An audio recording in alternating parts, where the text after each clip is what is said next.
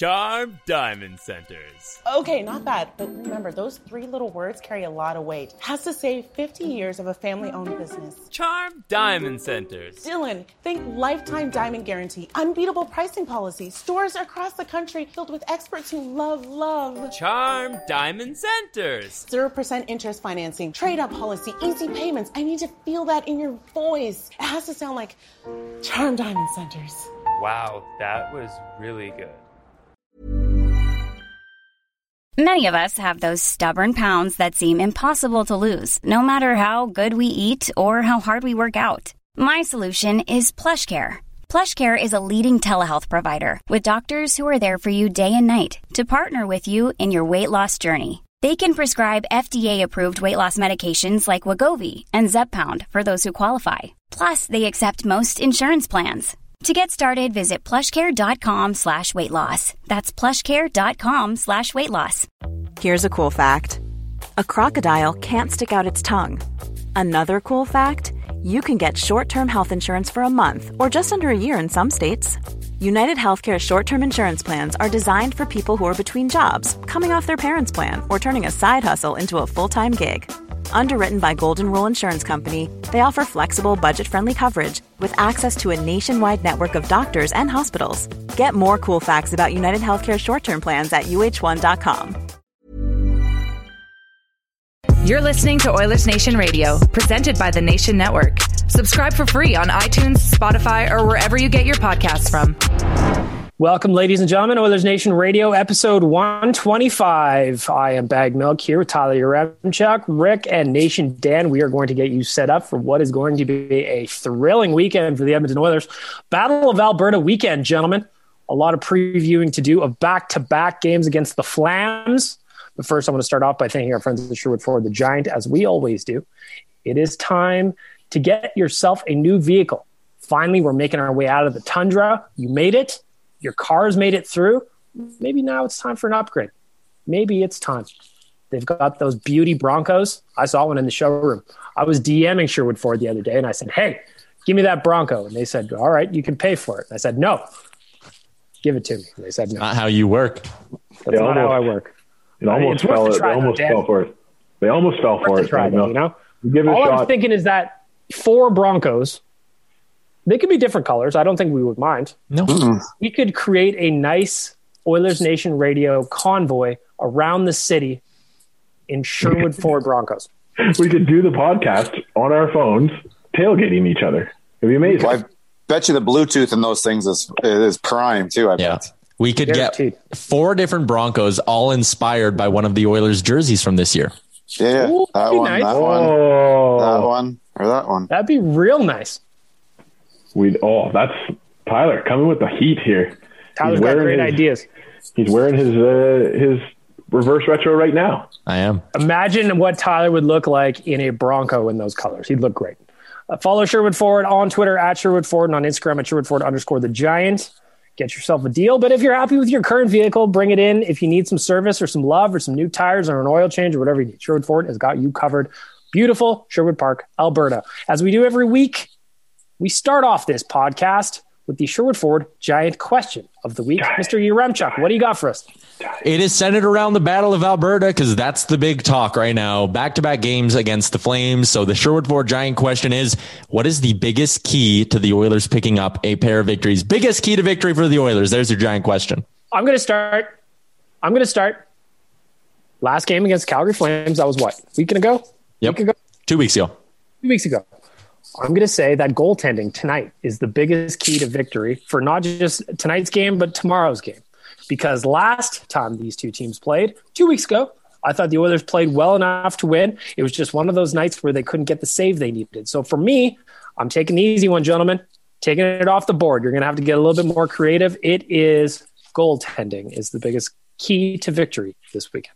I will. Uh, I'll, I goaltending a great one. I'm going to say dominate the special teams matchup, and that allows me to include a bunch of different things in my in my answer. You need to stay out of the box. You need to be disciplined. You can't be taking dumb penalties. Your penalty kill can be hundred percent if you don't give the Flames any chances on the power play. It's simple as that. Don't allow power play goals by staying out of the box. And if you can go with the Flames into taking a few penalties, attack them when you have the man advantage. The Oilers power play has been struggling a little bit, just three for 16 in their last five games. Go out, dominate the special teams in these next two games, and you'll get four points.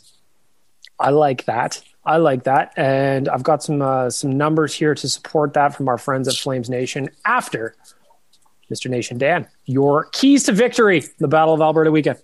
My my key to victory comes from Flames fans themselves. I've been uh, peeking in, just watching to see on uh, on the Twitter sphere what they're talking about.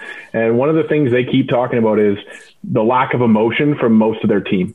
They they they don't see the same Matthew Tkachuk that they saw last year. He's not he's not able to get under people's skin this year as much as he has been. We saw the images of him, you know, obstructing Connor McDavid, and McDavid's just laughing at him. There's no there's no engagement there. There's no frustration. So I think you just keep the emotion out of it right now. You know, and that's speaking as a guy that runs hockeyfights.com, and I want to see the emotion. But for right now, the best player on the Calgary Flames, according to Flames fans, is Milan Lucic and that's a problem.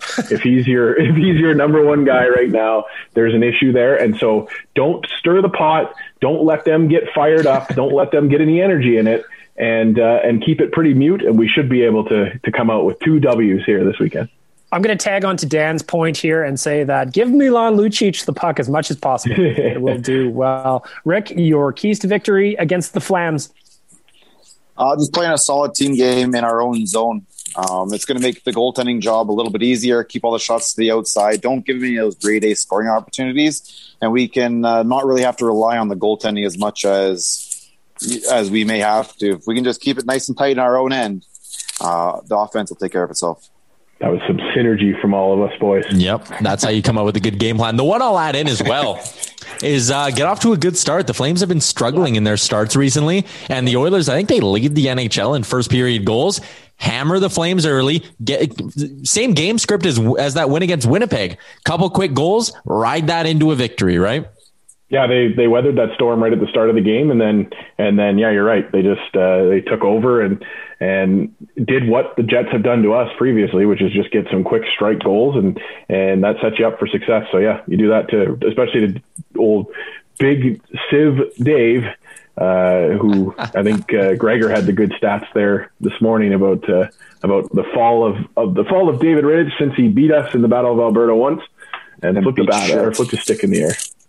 I've got that tweet from Gregor here uh, that Dan mentioned. So we know that Dave Rittich is getting the start tonight. He is 0 for 2 this year with an 868 save percentage and a 323 goals against. That lends to Tyler's point of getting a quick start. To me, when I see a goalie with numbers like that, you shoot from the fucking parking lot. It doesn't matter where you at, shoot at him. Give it Gregor to Bouchard. Since he defeated the Oilers in a shutout on January 29th, 2020, Rittich is 4 8 and 1 with an 881 save percentage and a 338 goals against average. That was, of course, the game where he stopped, was it Leon in the in the yeah. shootout? And then threw his stick in the air like some kind of triumphant one. Well, that puck bounced off Leon's stick, didn't it? The yeah. guy wasn't really a save here. That's uh, yes. uh, that was part of the issue. Yes. But that's that comes back to the emotion thing too, right? That's a you know that he tried to use that as a way to to get us get us off our game. And then immediately the next game Yamamoto came out and and did it right back to him and and mocked the mocked the toss into the air. And unfortunately the cameras didn't catch it very well but yeah keep the emotion out of them Looking at the other side, our friend Ryan Pike, great guy despite his allegiance to a horrible team, over at FlamesNation.ca today wrote, The Flames were not very good against Vancouver in their last outing. Simply put, again, the Flames lost. Actually, they got beat handily by Vancouver. They hope to have a better start, a better middle, and a better finish against their most bitter rival. They won't have any challenges getting emotionally engaged in this game, but hopefully they can execute more efficiently in their transition game. When the Flames are skating and moving the puck well, they're a really dangerous team and fun to watch. When they're standing still and making thoughtless decisions with the puck, they can be a pushover. So, with Ryan's thoughts in mind, saying that the uh, that the Flames, like the Oilers at times, make poor decisions with the puck. What are you hoping to see from Edmonton tonight and tomorrow in terms of maybe speeding up their decision process. Maybe I'm thinking of a guy like Yamamoto since we brought Yep. him up. He's so relentless on the forecheck and on the puck. That's going to create, that's going to reduce the amount of time that the Flames have to make decisions. Is there anything else like that that you can see that it's going to kind of lend to the Oilers getting a better start, like Tyler said, or just pushing the pace? Anybody? That third line, I think, is going to be a big part of it as well. Whether it's Kahun or Ennis that plays there and stays there for the two game set, that third line with Khaira, Archibald, and whoever, if they can be hard on the forecheck, pin the Flames in deep, and something I've been big on this year is just the Oilers' bottom six creating offensive zone faceoffs. If you can force the other team to have to line up in their own end and allow Dave Tippett to throw whichever of McDavid or Draisaitl are more rested over the boards, you're going to create offensive chances. You're going to score more goals. So big thing for the bottom six, in my opinion, force turnovers, get pucks on net and in spots where the goalie is forced to cover it and get an offensive zone faceoff. You I know you hit it on the head. people listen. You go ahead, Beck. So go ahead, Dan. Okay, I was gonna say, like you hit it on the head with the Yamamoto comment. Uh, for a guy that you know, I think people were pretty critical of him in the first Winnipeg game. He absolutely came out and and showed exactly the player that he is.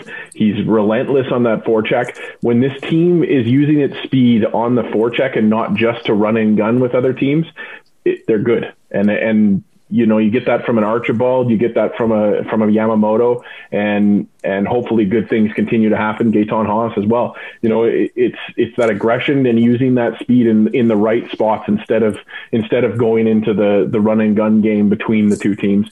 You just uh, you just continue to be relentless and all over them on the on the back end of things. Their defense. I, I said it at the start of the season. Their defense in Calgary is, is not that much better than uh, than it was before. So I I don't know. You just keep pushing that defense and keep pressing them, and and good things will happen.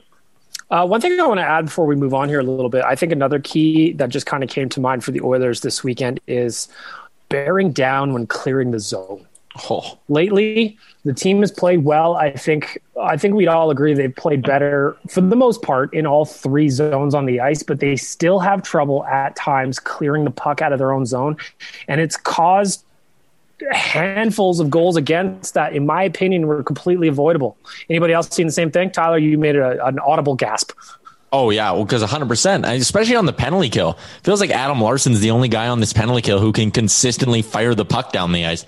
Seems like everyone else at some point makes like an egregious error, but also at five on five, Larson's move struggled moving the puck out of his own end when he can't just slap it down the ice. So absolutely not making mistakes at. I'll even add the other team's blue line into this as well. Like just Yes. that danger zone within Yes. within three feet of either side of either blue line. If you're not going to dump it in, or if you're going to try carry it out of your own end, you better be fucking one thousand percent sure you're going to make the play and keep moving it out because that'll kill you, man. Turnovers right there, and especially like when you have a mobile decor like the Oilers kind of have on that right side with Barrie and Bouchard, and then on the left side with Nurse. Those guys are reading the play, thinking you're getting it out. That's what bit them on that Kahun mistake. Is everyone's moving north you're moving north and then you don't make the play or you try to risk it. And the play starts going south and everyone's looking the wrong way. Momentum's going the wrong way. And that's how odd man rushes go back the other way. So if you're within three feet of either blue line you need to be making the right choices. And I think Yeah. too that teams in the NHL are so good at turning the puck around and moving it the other way. So, like Tyler said, when you're facing north and you're moving north and you fuck up that exit or entry, depending which blue line you're at, it does not take long for other teams in the NHL to turn that thing around. And the Oilers have seen that many, many times. Another key that's coming to me as we're talking about this. 10 times, I believe, is the number that the Oilers have allowed a pair of goals in under two minutes or less this season. No more. Yeah. No bueno. Damn. yeah, yeah, it's you know to to piggyback again off what Yaremchuk saying like that that penalty, one of the only penalties that felt like it was legitimate there uh, for both teams last night or the last game against Winnipeg uh, was that Larsson Larsson's recovery on the breakaway, the partial break that was given away by the blue line of the other team, and it's just yeah, you you you ask for big saves from your goalie, but you also have to limit those need for big saves at the same time, and so it's you know it's frustrating at, at both ends of the ice. But yeah, that's that's a great point about the offensive blue line as well. Dan, just to, yes, we want our goalie to stop breakaways and shit, but like let's try and help him out. Like Dan said, like I, the Oilers' goal uh, breakaway against per sixty is sky high, and it drives me fucking crazy. Uh, round the horn, real quick. Game one, Battle of Alberta. I guess it's second game of the season series, but game one of the weekend series. Round the horn, real quick. We're gonna do some score predictions. Mr. Nation Dan, you're right underneath me on the screen. What do you say? Two one Oilers. Rick, Go five three Edmonton. Tyler, Me and Rick are on team five three. I agree with him. Four two Oilers for me, and I feel pretty good about it. I feel like the fourth goal is an empty netter, and I'm going to be happy to take it. A couple of real quick housekeeping items before we move on.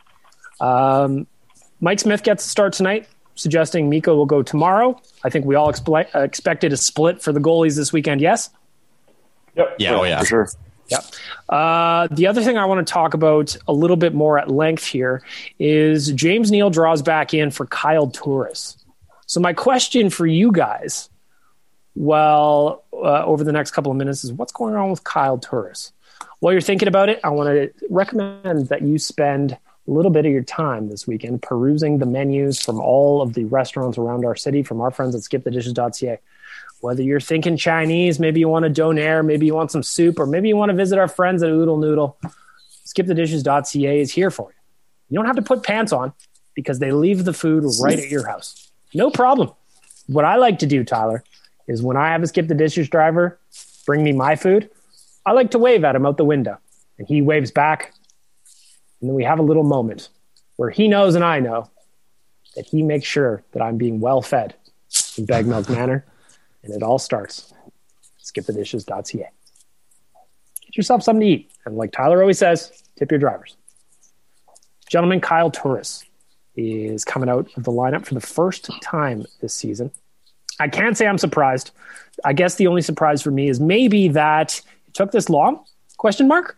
In 18 games played so far, Turris has one goal, two assists for three points, and has averaged only, you know, give or take a few seconds, seven minutes in time on ice over the last two games against the Jets.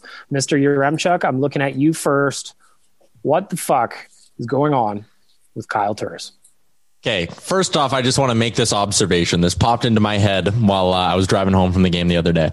Please. If you're mad at Kyle Turris as an Oilers fan for playing like this, imagine how Predators fans felt last year paying this dude six million bucks. yeah, and he had uh, he was he was their de facto second line center last year in, in Yeah. Nashville as well. So anyway, continue, please. It was like, I mean, listen, he, he's a new guy in a new city. I think maybe he's struggling to adapt to his role a little bit, but the boots are a problem. He doesn't skate very well. And I can forgive a guy for getting off to a slow start with a new team, especially when there was, you know, no exhibition games, shortened training camp, all that stuff. But we're getting pretty late in the season for there to be any sort of excuses for Kyle Turris's lackluster play. I thought, I, th- I think he's been fine on the penalty kill from what I've seen from him there. And I mean, he had the nice goal against Montreal. But aside from that, like I was hoping for him to bring some legitimate offense to the bottom six. And instead, he's lost that role to Jujhar Khaira.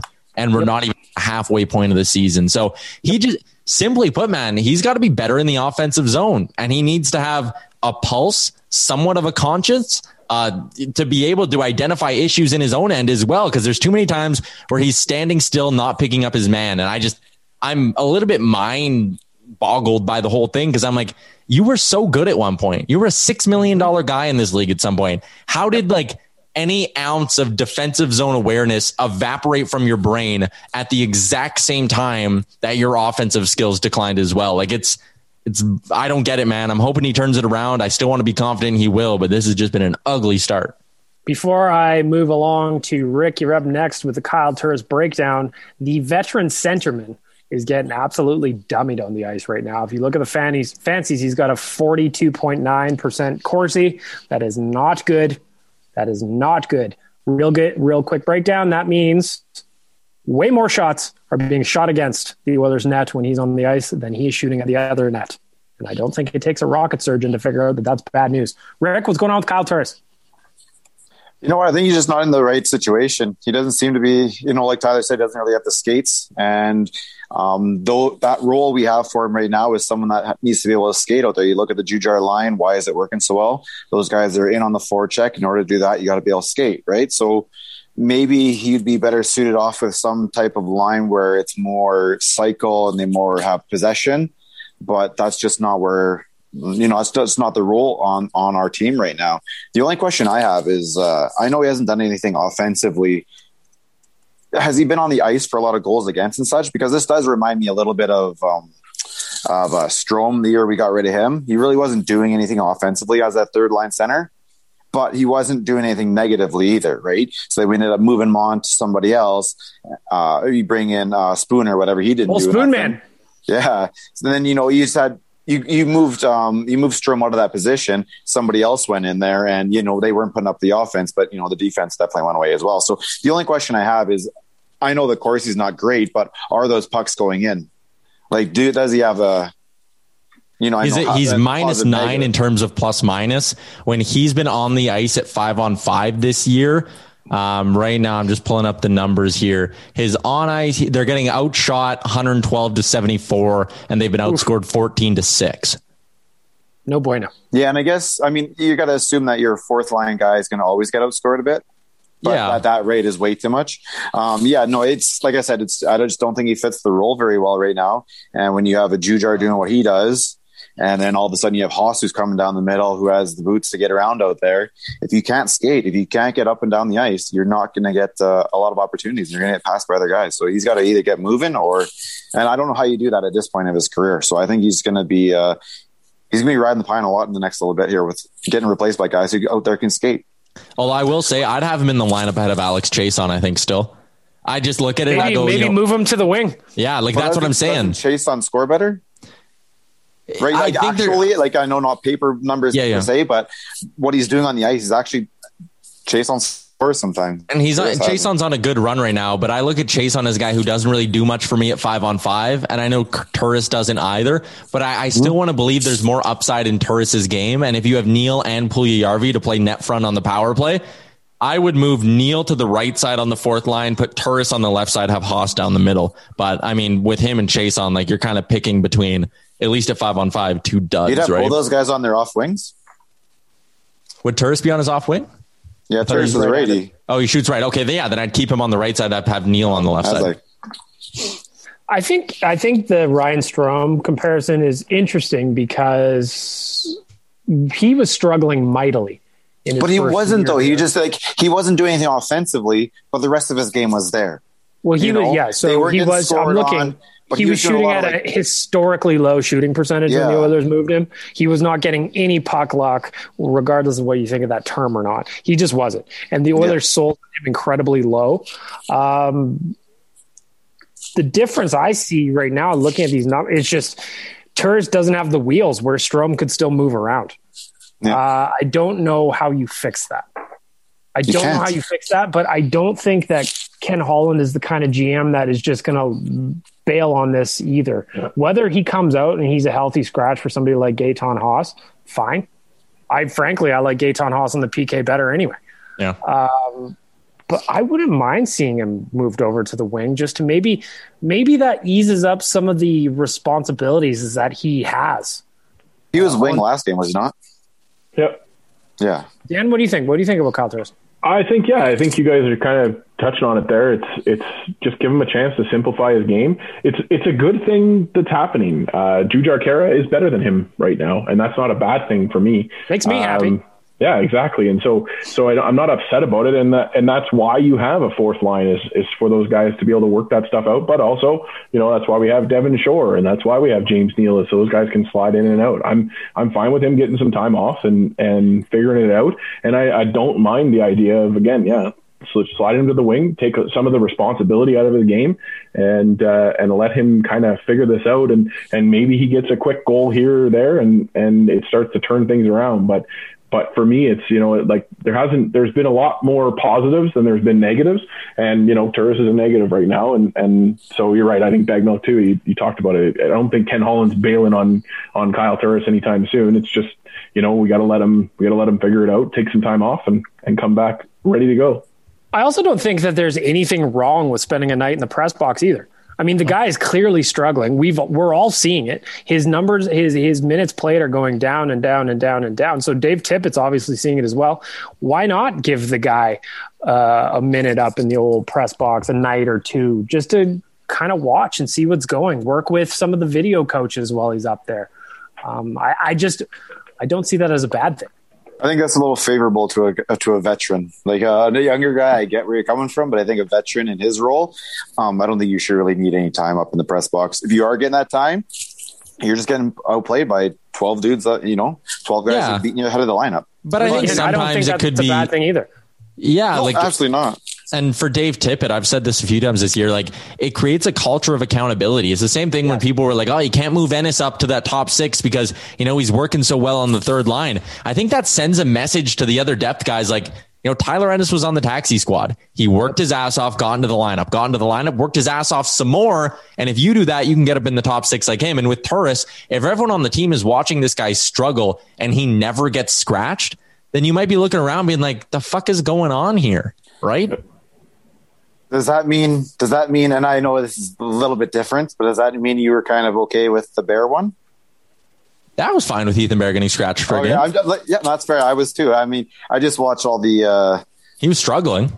I just watch everything on like all the hate on Twitter and such and all that stuff about Well, having to sit him and blah blah blah blah blah. I didn't mind Oilers- this one game early in the year, and it's People- It's, it's young Oilers guy. fans are We, notorious we for we've that. still got Yeah. PTSD from Nail Yakupov being benched and four games into his second season. You know, But like people were acting like if you healthy scratched Ethan Bear in that game, like it would derail his career and he would like never recover from any of it and he would hate Dave Tippett. And it's like, listen, you don't even know what the conversation's like behind closed doors. Like, I don't think Dave Tippett walks into the room and goes, Ethan Bear, fuck you. You're sitting in the press box. Like there's a conversation there. the- Same thing with Caleb. Jones, right? Like Caleb Jones, when he got back in the lineup, was probably told, start blocking shots, start being better in your own end, or you're not going to play. And he got back into the lineup, kept jumping out of the way of shots and wasn't better in his own end. So he got healthy scratch. You know, it's not like Dave Tippett just wakes up and is like, who do I hate today? I hate this guy. He's not playing. Like, it's not how it works. There's, also kind of element. the internet's interesting, right? Because it just reminds me It of is. the other day. Uh, Ryan Rishaug, he was at practice covering the team as he always does, and he posted a video to his Twitter of Dave Tippett essentially kicking Nuge, McDavid, and Nurse off the ice, and the speculation was ridiculous from that short little clip. And all it was, they asked, I don't remember which of the boys had to answer the question after. He's just like, he just wanted us to not do battle drills. I don't know, like. Yeah, because they played so much the previous game, dude. I was watching a game on NBC that night, and in the first intermission, they they brought that up and they made and they sold it like something was going on.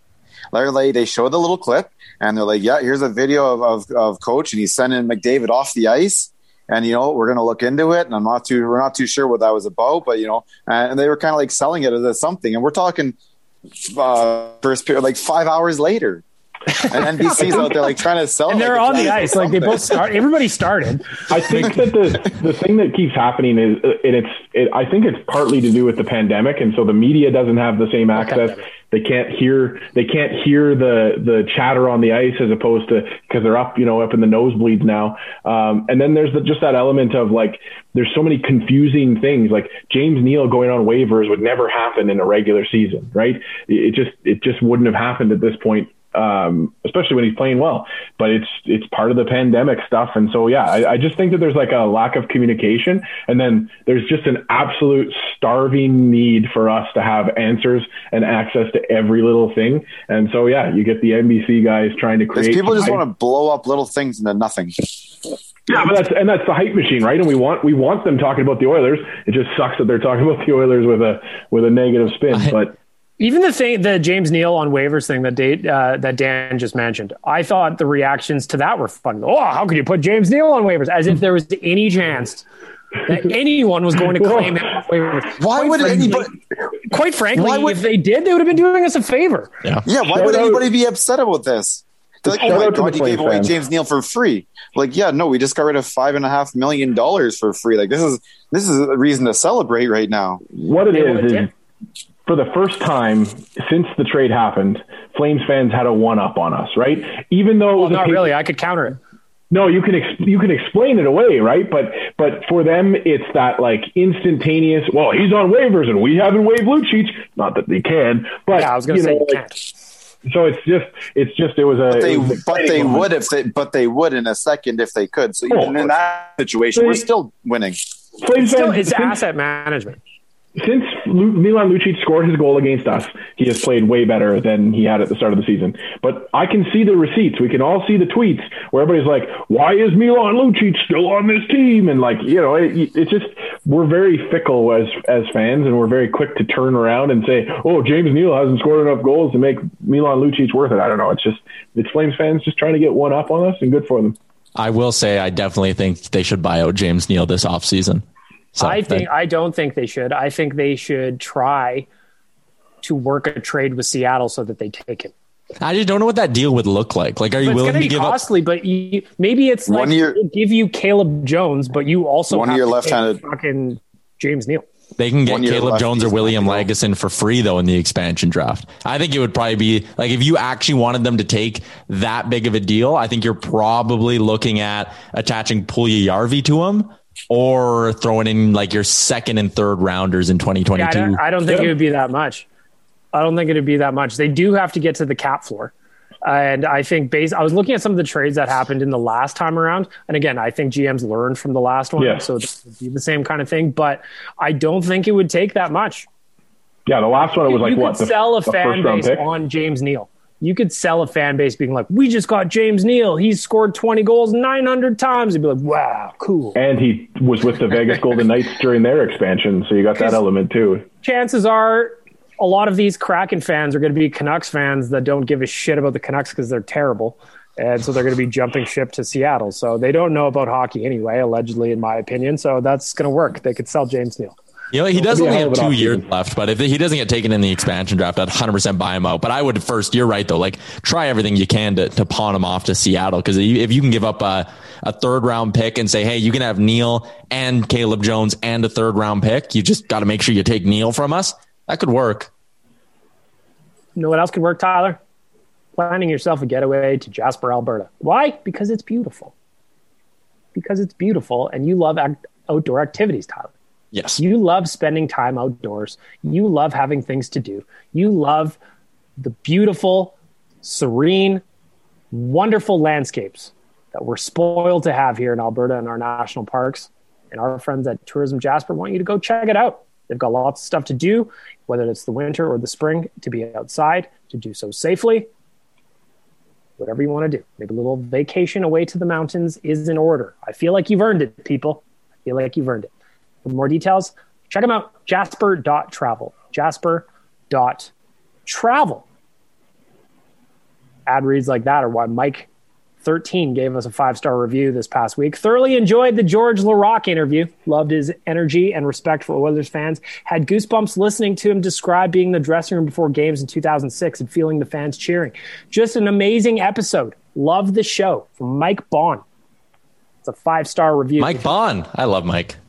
You want to leave us a review, please do so on Apple Podcasts. I would be happy to read them. Mike's is the first one that we've had since uh, it's been a minute. It's been a minute. Please leave your reviews. Please help us out. We want to be the number one hockey podcast in India, not number two. And your reviews will help us get there. Uh, gentlemen, if you don't mind me doing a little bit of a rant here for a second. Yeah. This past this week, has all been leading up to this.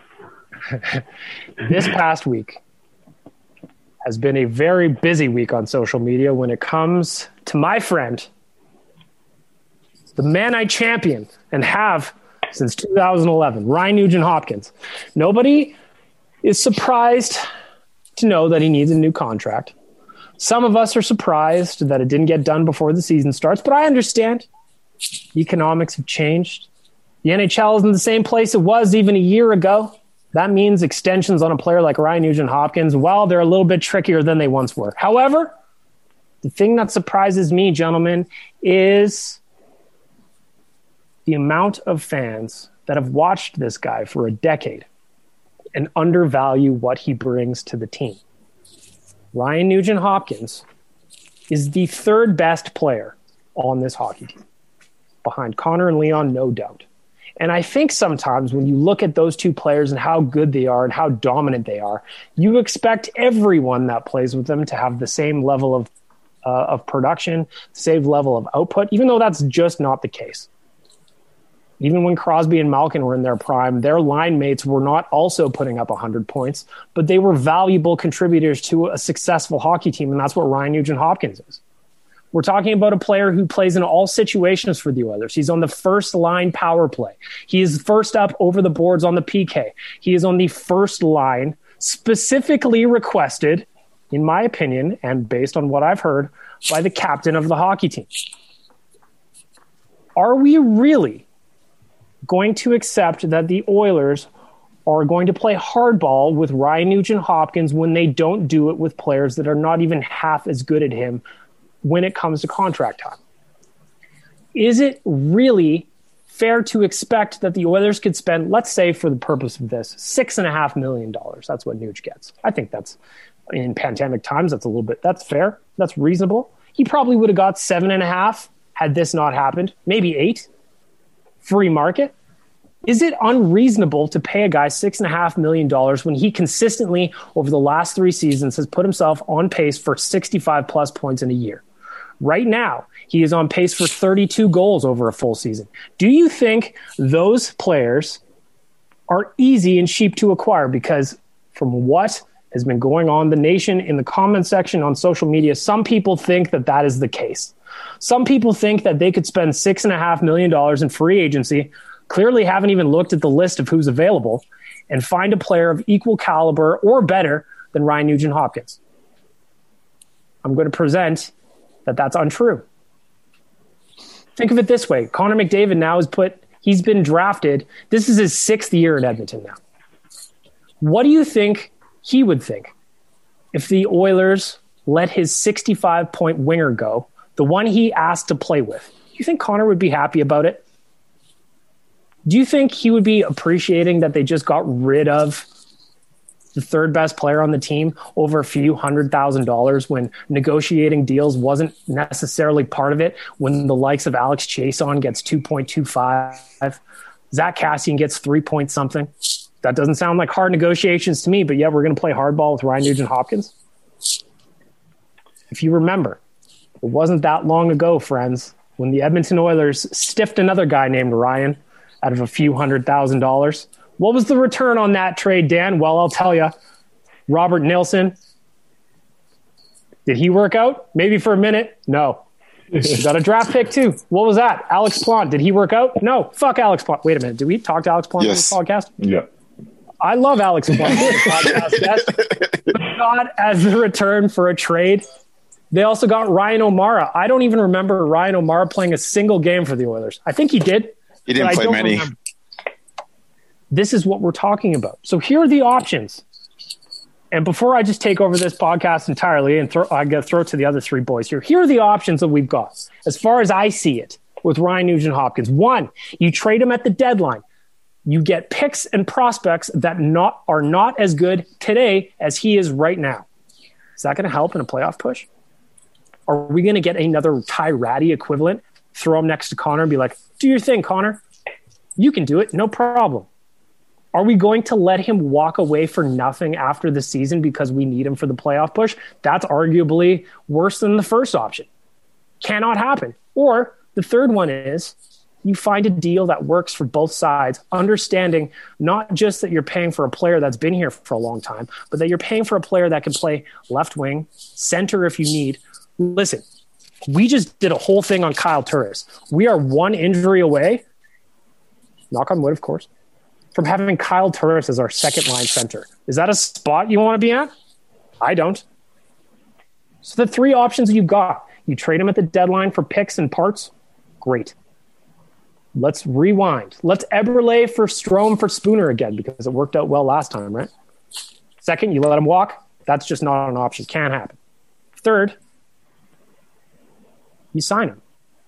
And from the other perspective, from a team perspective, you got to sell Nuge too. Yes, he could get more money elsewhere, but will he play beside Connor McDavid elsewhere? No.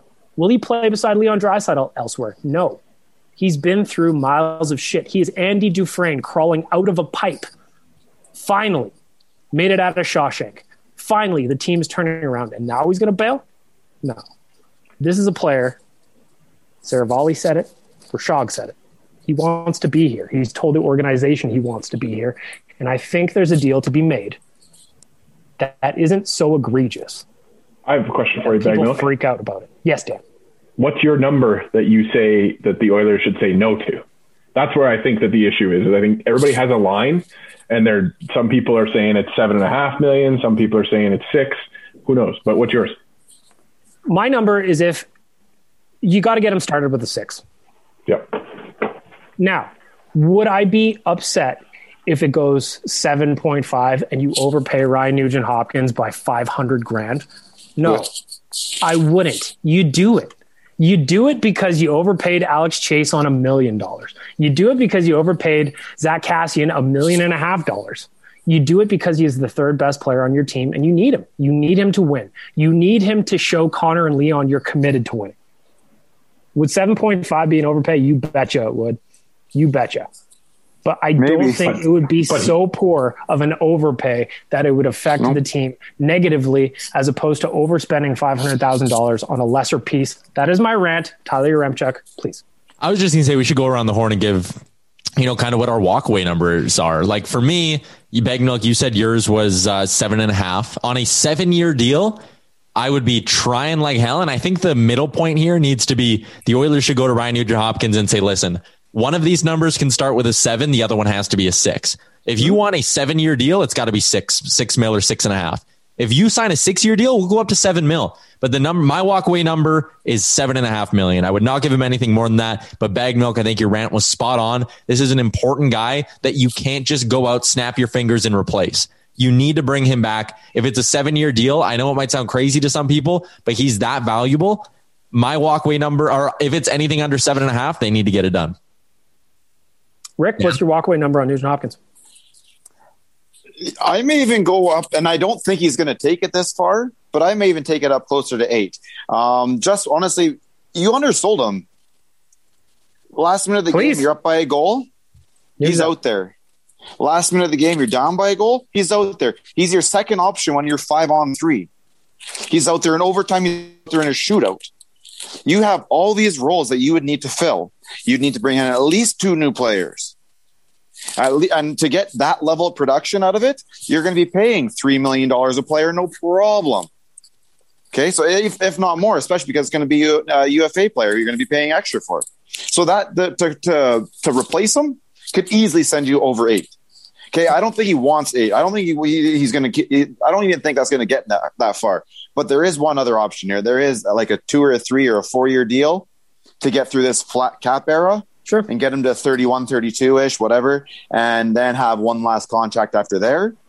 So if he wants to do that, then yeah, you know what? 7.5, no problem for three years. Dan, but the next one's your- probably going to be down a little bit. You want the longer one? I'll do seven times seven, no problem. Dan, before I get to your number, I think one thing too that people confuse, especially when it's dealing with me, when I use the keep Nuge forever hashtag, which now I was looking through the first time I tweeted that was now years ago.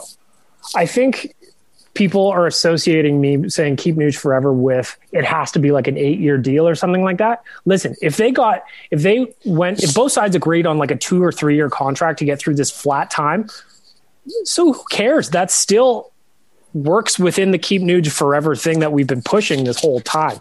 It's just this player is way too valuable.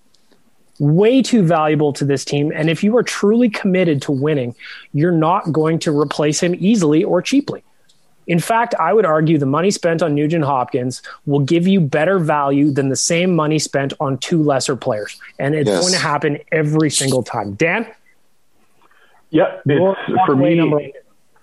Yeah, for me, it's you know I think you said it there too, Baggedmilk. When people hear "keep Nuge forever," I think they just immediately assume you're saying give him whatever he wants, and that's No, not nobody's saying blank check. Everybody, exactly. Everybody has a number, and that's the line that they're going to. My only scenario, I think, like I, I said pretty strongly this week, that I think that it should start with a six, but that was again, like Tyler said, with that seven-year number in front of it. Um, for me, the only situation where it makes sense to to give up Nuge is if a team is sending you back a legitimate number one goaltender. There's not a lot of those available right now. There's certainly none available this summer, um, as it is on the free agency market. And to your guys' point as well, there's no replacement for Nugent Hopkins that just is straight up going to give you exactly what Nuge gives you. Sure, you could go out and sign Taylor Hall for six million dollars for that number of years, and he's going to give you some offense. He would never sign for that though. He's not signing nope. for less than eight or nine. Well, but like I'm just saying, like you could go out and sign that, but he's not even he's not giving you what Nuge gives you on the other side of things, on the defensive side of things, and the the utility knife ability of replacing a, a McDavid or a or Draisaitl in a situation where they are out for an extended period of time. So there's that element too. Um, Any period of time, you know. Yeah, and it's just so it's just for me. It's like if if Nugent Hopkins isn't going to be your third best player on the team, it has to be your goalie at that point, and that th- those options just aren't there this summer. Um, they were last year, and and you know maybe it's a different situation last year if we did bring in a Jacob Markstrom. Um, but it's just not the case. So yeah, I think going forward, you're looking at, you know, again, middle of the ground kind of goaltending that's going to, we're going to have to play a better team defense game. And you go and use some of that free money that's coming up this year from the Chiasson contract coming off the books to go and shore up your defenseman, which again, you know, not a lot of good defense available in the free agency market, but hopefully you can find somebody at some value. What I kind of defenseman are you trying to pick up? I just think that going to free agency is going to cost this team. first of all, you're going to pay the Edmonton tax, and as yep. much as we love living here, it's it's it's a reality.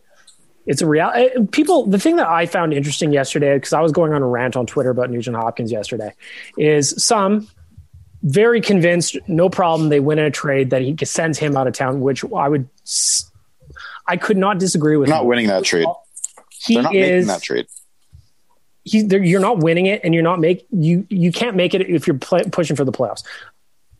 You are not going to get a big return for a player that is an expiring contract in a couple of months after the deadline. It just doesn't happen anymore. It's not like there were some people i was watching it on the nation because brownlee wrote about it yesterday. I was watching it on twitter. People were like wow winnipeg and columbus did a pld for Laine well this is not that situation.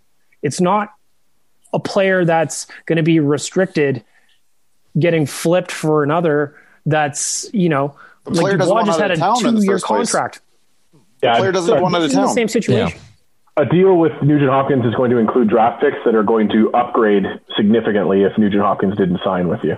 Well, again, like the teams that would want Ryan Nugent Hopkins are teams who are pushing for the Stanley Cup. So if you yeah. trade him, those teams aren't giving you a good player back. They're giving you picks and prospects. The if you want to get a good player on a struggling team, why would that that team's not looking to bring in Ryan Nugent Hopkins? They're looking to build for the future and get young assets. So you yes. like it's just the people who are arguing, and I, I could see it coming. If the Oilers let him walk because they don't want to go seven mil, there are people on Twitter who will sit there and go, they shouldn't have let Nugent Hopkins walk. Hey. And those same mm-hmm. people right now are saying, you got to let him walk. If he does, if he wants seven mil, can't do that. Like, fuck me. You can't replace that guy. Who, are the Oilers better off in three years if they let Nugent Hopkins go because they don't want to give him seven, but they give Jaden Schwartz a long term deal for five point seven five million? exactly. Like, no, you're exactly. fucking not. It's the same Insane. thing to me. I, I brought this up, and after the 2017 playoff push, Jordan Eberle, uh, Nuge too for that matter, did not produce in the playoffs. He was vilified for it and moved in a trade that was a clear downgrade in skill. Now, no offense to Ryan Strome, he's actually turned things around in New York to his credit. But here we are, four years later after that trade, almost four years later, and we have no assets from it. Jordan Eberle is still in New York scoring goals, and he's turned himself into a playoff producer for the fucking Islanders. Do you want to watch? How many times do you want to watch the same movie again? Listen, I've been an Oilers fan my whole life. I'm used to disappointment. But when I look at situations play over and over and over again and have people defend them so mindlessly as if you can just replace this guy, no problem you could just go snap that guy up on free in free agency. No problem. You go trade for someone better. Oh, really? That fucking easy? Sure. It's just like I saw a lot of this on the nation and it, it doesn't make sense to me. Trade Nuge for John Gibson. First of all, why would Anaheim do that? Yeah. I love Nugent Hopkins. I'm president CEO of the fan club, have been for a decade now. However, let's be realistic. John Gibson is their goalie of the future.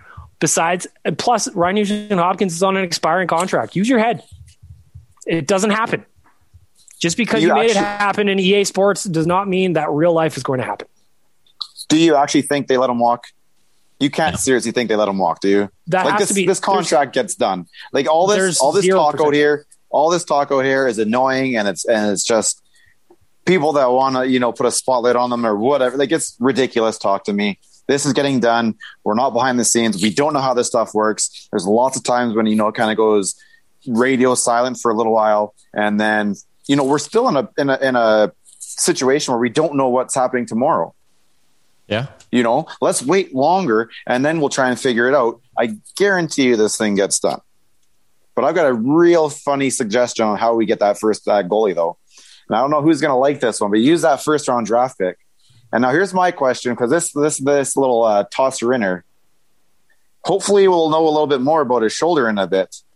But what do you think a first round and Klefbom gets us? if his, here's my thing with that. If Klefbom's shoulder is back up to 100%, you keep that guy. His contract's too good to go trade. It's but he too only has good, one. man. He only has, but only doesn't he only have one more year left? He has two more. This So- year doesn't count as a year off his contract. No, it will. Um, So is he at three right now? Like this is, and then he has two more after this year. yeah, he's two more after this year. I'm not moving that guy. Um, I'm not. If Klefbom's 100 percent healthy, I'm not moving him. If he's not 100 percent healthy, you can't trade him. So Because I agree with Tyler in the sense because if Klefbom is healthy and he can come back and he can play, that prevents you from having to dish out money on Tyson Barrie. yeah, I personally with Bear and Bouchard on the like I like Tyson Barrie fine, but I don't know if I spend a bunch of money. I think the right. I think the right side's fine as well. So I honestly, I'm on. I'm on side with you guys and saying no to Barrie. Thank you very much. Handshake. See you later. Hope you get a big contract. thank you very much. left- Very much. On the left side, though, um, I do think you'd have to make a decision whether you be two more years of bomb, and then a question mark because obviously he's not playing for four and three quarters after that, or do you and or do you keep Nurse for the longer amount right now? Because you you can't have both those guys, can you? Klefbom's health is the biggest question mark with this Huge team f- going for like you can't even plan the expansion draft without knowing what Klefbom's health is, which is why like when I try to come up with all these plans, like, hey, how can they get a goalie? What's the expansion draft going to look like? You have no, we we just can't because if Klefbom needs to be protected, that drastically changes how they're going to attack the expansion draft. You know, it changes the Barrie thing. It changes what you could trade to get a goalie this offseason. Klefbom's the big sort of domino that you need to figure out first before you take on anything. So are you going to resign Klefbom? Is that your whole is that your whole plan? Like Yeah, let's just say he comes back and plays and and whatever. What's his contract going to look like? I don't think it would be too insane because again, he struggles to stay healthy. Like I think a 29 year old Oscar Klefbom, first off, that's a long ways down the road. And also by the time he's up, you should know a little bit more of what you have in Broberg. Bouchard, you should know if he's going to be top pairing or not. You know, Samorukov will be coming up through this system. You'll still have Bear. Lagesson might still be kicking around at that point. Like there's so many things to consider. I just can't- like our left side so much that I think that I'd be willing to uh, if it you- meant a re- if meant a really good goalie coming back, I'd be willing Well, to part with the Klefbom now. Well, yeah, but again, you're banking on Broberg eventually being top four and Lagesson being an NHL guy for good, right? Because Um, other than that, thank- who else do you like in that top six? Well, the right side's taken care of, right? Yeah, yeah. So I'm just thinking the left side. I think, and I do think that between Nurse and uh, Jones and Lagesson and Broberg and Samorukov, you're going to have at least two, and then you just have to pick up a third a third line guy, which is you can sign one. Or uh, if I'm not mistaken, I think all three of those you can get three Yeah. guys out of that five. No. There's there's enough old guys on like enough veterans on the the free agency wire this year that I think that they could they could sign a warm body to play on the left side in the bottom the bottom half. I just think if you can if you can utilize that Klefbom into Yeah. a into a big cut time goalie along with that first round draft pick, I think would be like again, the health is just such a question mark, but like people forget he's only a year older than Darnell Nurse. And right now we're talking about Darnell Nurse as this guy, you know, just getting to the prime. He's taking big steps forward and all this, but like Klefbom, if he can get if he can get that shoulder figured out, and it might not even be for another year from today where he has it finally figured out. If he gets that figured out, he could still give you like five, six really, really good years of hockey. That's why I'd be hesitant to trade him. But you have that just- weird question mark over whether or not it gets hurt again in the future. But that could hurt his trade value too, right? What team's yeah, gonna? hundred percent. There's so many questions around Klefbom right now. Um, the only thing that I don't question are his abs. You know, he's keeping those things nicely polished, nicely shag. On that that same theme, like, do we even know if he's had the surgery yet? He hasn't. believe he has. right? He He posted a picture on his Instagram or whatever of how playing he was skating. Yeah. Like he was playing shinny the other day. He hadn't even decided yet. Just uh, yeah, it's a tough situation. I don't imagine he gets another one or two year, like more than one or two year contract for the rest of his life, kind of thing, because he's he's just such a question mark. yeah. Well, and I would say GM's going to GM though. So Well, yeah, that's If true. GMs are going to if GMs are going to GM, that says there might be an opportunity to make a, a trade for him while he's still in question markville. back I think the there's a lot of things my- we got to get through before we start talking potential Klefbom deals. I, I And if you did, if you made that trade right now, you're not losing Oh. anything off the roster while the goalie sits in in uh, quarantine. Yeah, but aren't you losing your LTIR space? yes. Oh yeah, okay. That's not like I said. I wasn't really. I didn't really have to do it that far.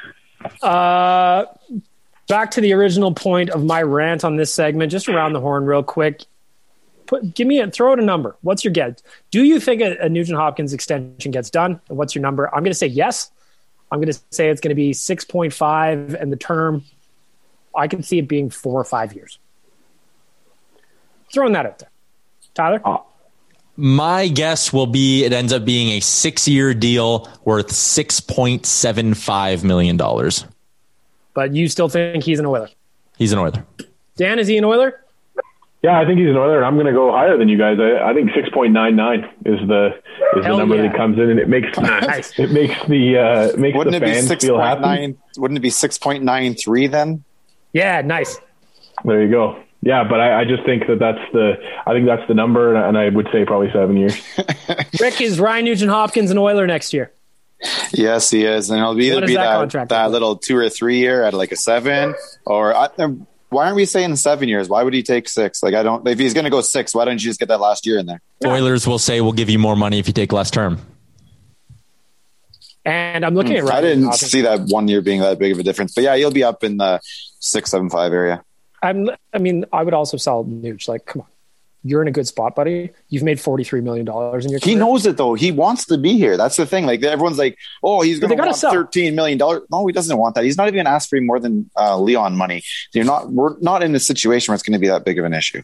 I just think, but maybe not for the player, but you're also dealing with an agent who wants to get his chunk of that contract as well. You know, I don't see. I see Nuge being in charge of that, man.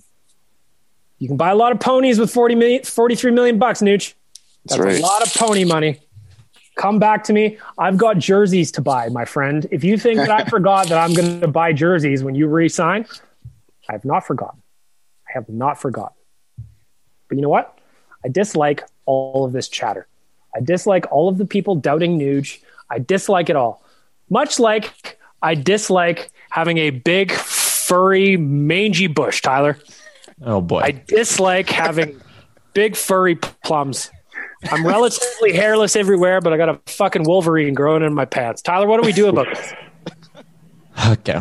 Um, that that just rattled me. Um, our partners at Manscaped, they love hockey and they are all in on the NHL this season. Head over to manscaped.com and here's what you need to remember. You need to remember that the promo code is ON Radio. ON Radio is the promo code. You go to manscaped.com and this is just a hell of a deal. If you listen to real life, you've heard me say this already, but this is the ON radio deal we're giving you. The performance package. Here's what it comes with. It comes with the Lawnmower 3.0 skin safe electric trimmer. It's their brand new model. It looks unbelievable and it works unbelievable as well. Crop Preserver, anti-chafing ball deodorant, Crop Reviver, ball toner and refresher, Magic Mat, disposable shaving mats, the Weed Whacker, which is good for your ear and nose hair. And on top of that, like I'm not even done yet. They're going to throw in a travel bag. They're going to throw in a pair of their Manscaped boxers. Go to manscaped.com, find this deal. You'll you'll look at it, you'll go $295. Yaremchuk, I don't have $295 to throw around on this stuff. That's okay because it's already marked down to $159.99. And then you're going to put in the promo code ON radio and this bad boy is going to be knocked down to less than $130. And you're saying, oh, you're just going to, they're going to gouge me on the shipping. Fuck that. Free shipping as well. Manscaped.com, promo code ON radio. It is the deal of the year. We're very happy to be partnered up with Manscaped. I know I'm doing just, you know, the ad read stuff, but it really is sensational products. And uh, it's a great deal as well. We're only doing this, I think, uh, right now we got a, we got the deal on for a month. So get it while it lasts. We want to make sure that your fuzzy peaches aren't quite so fuzzy when the summer rolls around, you know? I, Baggedmilk, would like to endorse Manscaped because I care about your pubes and its maintenance. Get them, get rid of them. Because as Dan always says, trimming the hedges makes the stump look bigger. There's so much pube talk. I, love- I apologize to anyone that's like listening to this with their kids or like at work.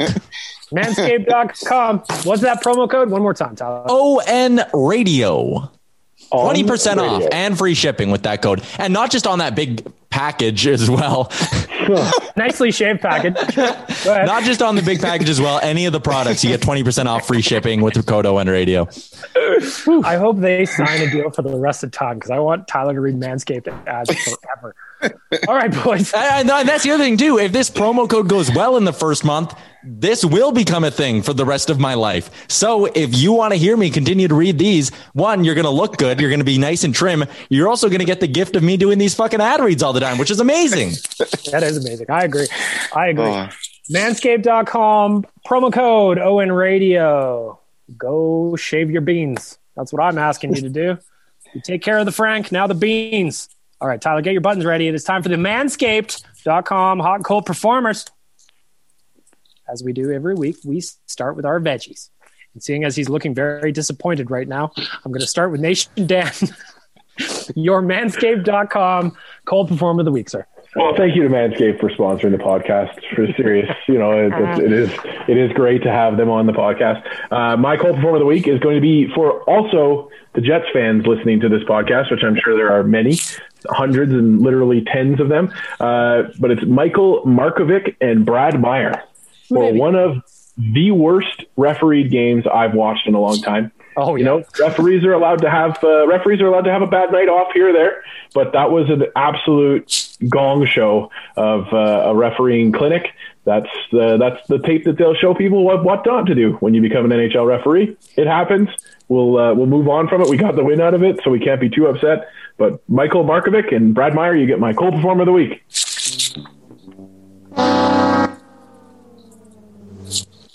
It's a sad horn. It's a sad horn.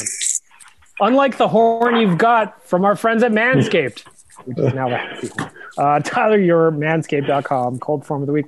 My cold performer of the week. I'm going to keep it on brand with the last half of this episode. It's the hate that Ryan Nugent Hopkins, for some reason, has been getting. Even if you don't want to give him $7 million, you don't need to go around trashing the guy while he's still an Oiler. If you're hating on RNH, you're my cold performer of the week.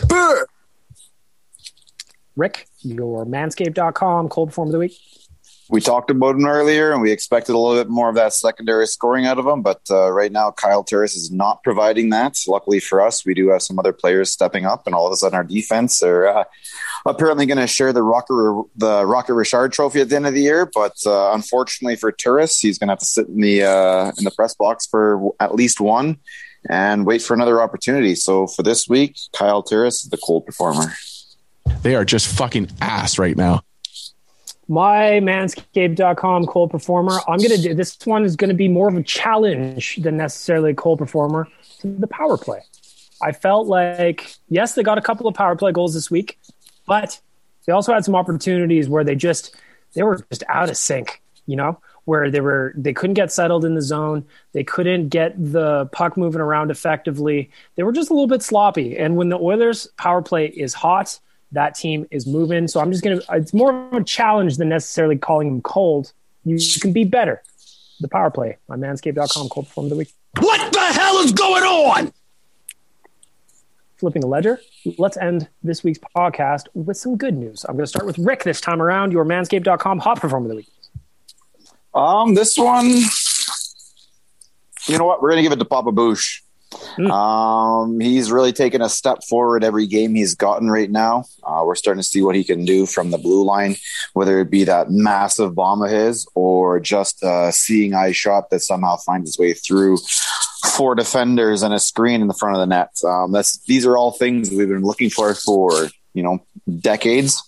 Um, we got one right now, and you know, kind of sucks that you got a, a guy like Barrie uh, playing ahead of him right now, but it's understandable. Uh, I'm okay with it. Giving Bush the year to uh, figure things out, uh, I'm fine with, and hopefully by next year, it's his uh, it's his spot on that power play. So for this week, uh, Papa Bush, you're the hot performer. Put some respect on my name. Also, honorable mention to Robin Brownlee for adopting the dad nickname as much as he had. Brownlee loves it. Brownlee loves it. Uh, right beside Rick, Mr. Nation Dan, you are manscaped.com. Hot performer of the week. My dog was just barking. Sorry. Uh, the, uh, my hot performer of the week is going to go to the guy we all love, number one in our program, or sorry, number one in our hearts, number 97 in our programs, Connor McDavid, for his 500th career point in exactly as many games as Sidney Crosby did it uh, in his career. But the difference being with Crosby, his his arc is pretty is pretty straight and linear. McDavid's is just going to the stratosphere, and I and I can't imagine that McDavid is uh, is anywhere close to Crosby's milestones as he hits 600 and 700 and going on forward. So, uh, Connor McDavid, you're the you're the best, simply the best. He's a hot guy. Just real quick, Tyler, before I move on to you, I was, it was one of those weird coincidence stats that they both hit 500 points Mhm. and 369. Like, Nice. as they kept saying it, I'm like, that's just weird. It's weird to have two generational players hit the same. And I agree with Dan. I think that Connor's only getting better and better. But it, it is, it was just one of those weird coincidences for me. Did Well, you see like- his points per game based on years? Like his Yeah. first year was like point one point zero nine or something like that, and now he's up to like one point five two or one point five nine or something like that points per game. Like that's Well, just silly. And it was like I think it was like 63 games between his 400th career point and his 500th career point. So it's just like you know he like I said he's going into the stratosphere and the sky is the limit for that young man. Tyler, your manscaped.com hot performer of the week. My manscaped.com hot performer of the week. I'm going to go two ways with this one. One, you know, I like shouting out other sports in this section. And the Scotties gets going tonight, boys. I got the two curling. TVs ready to go. Curling on one, Oilers game on the other. I fucking love curling and I am so happy that the Scotties are uh, back. And the other one I'm going to give some love to is our new partner at the nation, Deuce Vodka. You know, friend of the nation, Brett Kissel, he has his own line of vodka now. We're super excited to have a partnership going with them. So uh, do us a favor, follow them on Instagram at Deuce Vodka and uh, let them know that Oilers Nation supports Brett Kissel and his new vodka. Hey, Battle of Alberta this weekend. Maybe you want to get into the booze a little bit. You got Nation beer, you got some Deuce Vodka. It's a killer combination. That is That's what my. you Uh, call a super beer. I also drink a beer at Rogers Place, and I get crazy. Uh, It doesn't even have Deuce vodka in it. Hey, maybe you'll drink a Deuce vodka Yes. at Rogers Place one day and get rowdy. uh, deucevodka.com. Go support Brett Kissel. He and I, if you didn't know, we did an interview last summer. Both of Oh, us had our shirts off. I forgot is, about the, that. is, is the logo you two guys back to back tarps off and kind of like uh. Charlie's Angels type of type Holding of up a shot be. glass. Or face to face in a Mm, warm yes. embrace. A nice, warm, shirtless embrace. All I know is that I couldn't leave my man Brett Kissel hanging, so I popped a tarp off so that we were one in solidarity. Fuck, I forgot that happened. We like literally started the call with Brett Kissel and he just like answered with no shirt on. I was like, what's up, guys? And I was like, oh, damn. Hello. So you know Brought what? the Deuce. I'm a, I'm a team player. You pop a tarp off. All right. Uh, wrap things up. My manscaped.com hot performer of the week. I got to do it. I got to give some love to the third line. How fucking good has that line been since Jujhar's come back from the taxi squad and he's rolling right now? They're producing chances. They're producing in the offensive zone. They're drawing penalties. I got to say, it just adds a different dynamic to the bottom half of that roster. And having that third line going, oh. I Oh, like it a lot. I really, really like it a lot. So my manscaped.com hot performer of the week is that trio. Love me that third line. But I'd been forgotten, I Joe. Absolutely. Absolutely. Uh, I didn't look at the line combinations tonight. Is is Kahun still in the third, or did he move back up with Draisaitl? Yep. He's on the third. Tyler Ennis, how about him too? Talking about a hot performer of the week. He probably should have been my hot performer. The performer. taxi squad scores beauty goal, moves up in the lineup. Now he's playing with uh, Connor and Leon. Got a point the other night. First night with playing with Leon and Yamamoto. What do you think he got moved up because of, or did uh, Kahun get d- moved down because of? Bit of I A, bit of B. If Ennis wasn't playing so good, Kahun would be back there.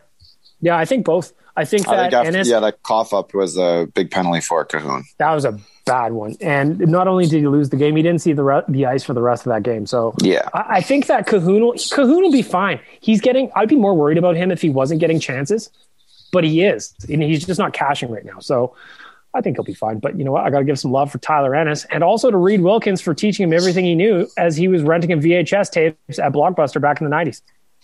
These are the facts. These Smart are the man. facts as which they've been presented to me. So that's it. That's it. I want to thank our friends at Sherwood Ford the Giant. Again, four Broncos. Four Broncos. Skip the Skiptheditch.ca for making sure that I'm fed, nourished, feeling strong because my body is a temple and they let me treat it as such. Tourism Jasper because I love the mountains and I want to go ASAP. And manscaped.com for helping me clean my plums. Promo code ON Radio. ON Radio, get that sizable package that Tyler was talking about. Make sure your own is well shorn.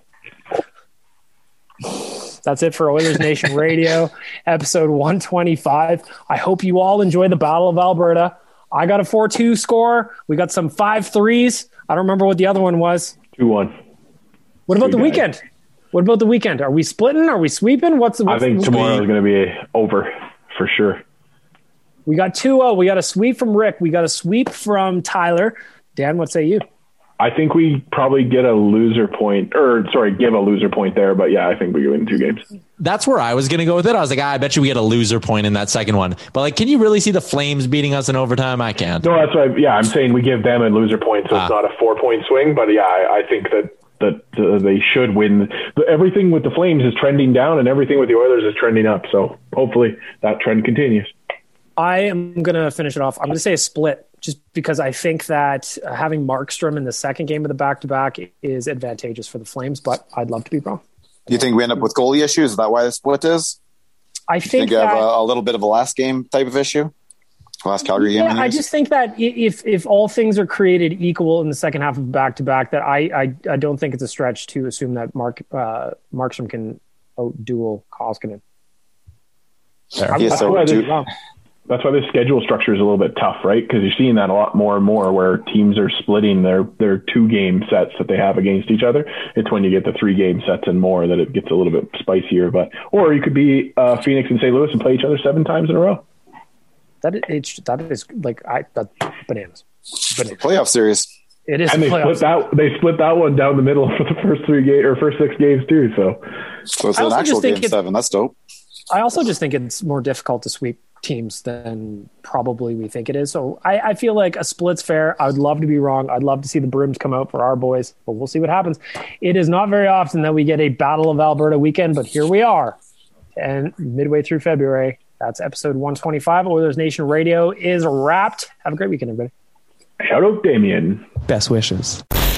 Thanks for listening to Oilers Nation Radio, a member of the Nation Network of Podcasts. Make sure to follow us on all of our social media to stay up to date and never miss a podcast.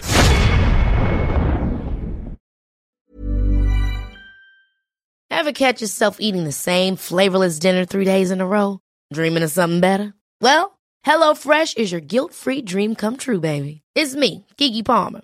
Let's wake up those taste buds with hot, juicy pecan-crusted chicken or garlic butter shrimp scampi. Mm. Hello Fresh.